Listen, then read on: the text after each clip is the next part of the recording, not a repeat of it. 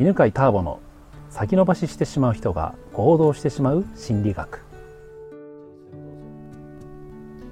こんにちは犬飼ターボです、えー、やっと今外の景色見ると芽吹いてきてね。まだ緑はあんま見えないですけどこれから1週間2週間くらいで急にこの八ヶ岳は新緑がねいっぱいになるんじゃないかなと思うんですが、えー、今日は受講生生徒にマロンさんを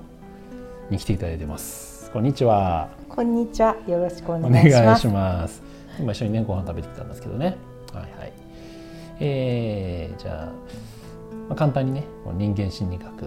を伝えておくと自分の欲求を満たしてでまあ簡単に言えば安心感とつながり感とそれから自信自己肯定感。この3つをですね欲求を満たしていくと人は行動するエネルギーが出てくるよと。でそのあり方というのを階段ルートとね呼んでるんですよね。で逆に、えー、それを安心感つながり感、えー、自己肯定感。これを感じずに行動しようとするあり方を全て崖ルートと呼んでます。まあ、そんな話をねしてきてるんですけどじゃあアロンさん。なんか崖と階段ルートで聞きたいことがあるとかないとか。私は、ええ、第1回目の受講をしてまだセンターピースですね。センターピース間に、うん、間もないんですけど、ええその一緒に受講した人たちの中で語学がすごく上手な人たちが多くて、うんうんうん、帰りがけにその人たちと話をしたんですけれども、うん、一人の人は英語をマスターしてもう一人の人はドイツ語もマスターしていて、うん、中国語もできる人たちがいて。うん。でだけど崖ルートと階段ルートについては分かったけど、うん、でもどうしても語学って頑張らなきゃいけないと、うん、崖的に学んじゃうし崖的に身につけようとしちゃうよね。時にはもう必死に崖でやんないといけないことがあるよねっていうふうに語り合ってたんですけど、うんうん、でも語学も長い道のりなのでできれば階段ルートで学びたいなとも思うんですけれども、はいはいはい、そこのところをちょっと教えてください。はい、いいですね。そうそう。まあね今の話は語学の習得に関しての話だけどこのね崖と階段の、えー、話をするようになってからよく「でも〇〇というのは崖でしかできないですよね」みたいな。っていうね話聞くんですけど基本的にはあの階段ルートとかっていうのはそれはあのあり方の話なんですよね。うん、だから、えー、どの分野でも階段ルートでできます。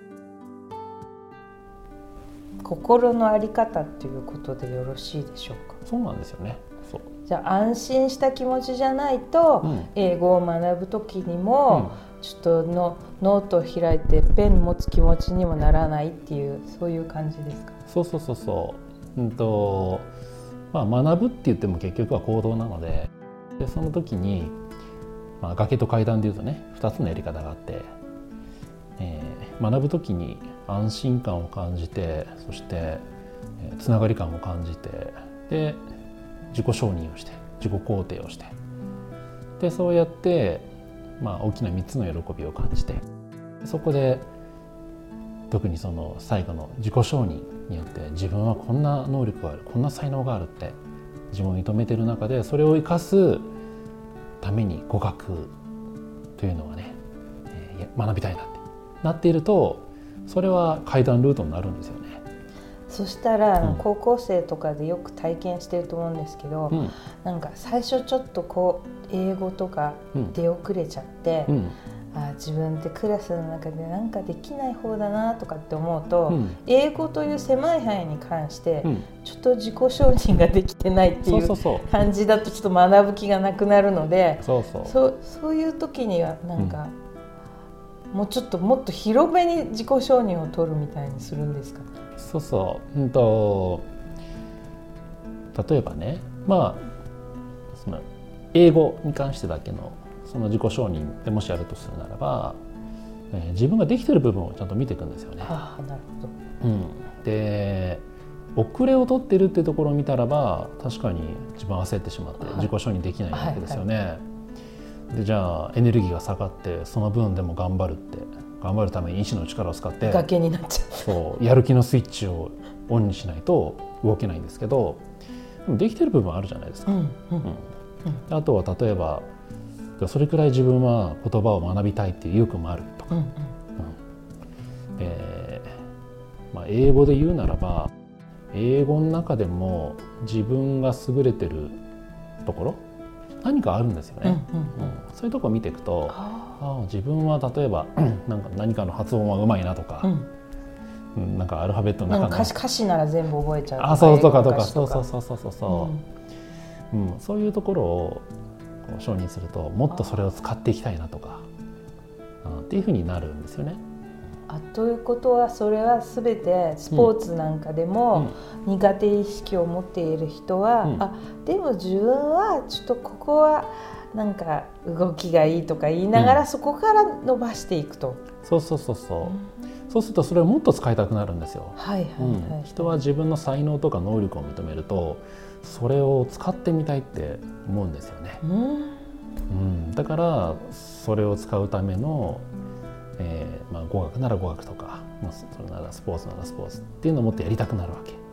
そしたらちょっと誤解があったかもしれないですけど、うん、例えばテストの前に100個ずつ10日間で1,000個言葉を、英語の言葉を覚えるとかっていうのも、うん、えっと、安心してつながり感を感じて、うん、自分を承認しながらエネルギーに満ちてやっている場合は、それは階段ルート。階段ルートそうそうそうそうそうなんですね。なんか私たちは必死にやると、うん、崖ルートっていうふうにちょっと捉えてたので、うん、あり方をあのそういうふうにして、うん、でもエネルギーに満ちて喜びに満ちてやっている場合には、うん、それがたとえもう1日に200個ずつ単語覚えちゃうぐらいの、猛スピードでやっててもそれは階段ルートっていうそうなんですよ、ね、あ分かりました。よく分かりました、これで。むしろ人って楽しい時の方が効率が良くなるので数とかをね、はい、どんどんこうこなせるんですよね。あはいはい。うん、であとはねあの階段じゃないといけないっていうのが、はい、楽器がダメで階段がいいみたいな、はい、そういう誤解があると、えー、なんだろうね。なんかこうそれが逆に焦ってしまって、はい。うん、自己否定。あなんか楽器やっちゃってるんじゃないかみたいな、はい、っていう自己否定につながって本当にどんどんどんどん崖の方に行っちゃうんじゃないかなと思うんですけど、まあ、崖か階段かじゃなくてどれくらい階段かっていう話なんですよね。あはいはい、うん、どれくらい階段か。そうそうそうそう。まあその辺をね、まあ語学でもやってもらったらいいかなと思います。はい、よくわかりました。ありがとうございました。はい、では今回はこれくらいでありがとうございます。この番組は犬飼ターボナビゲーター竹岡由伸でお送りしました。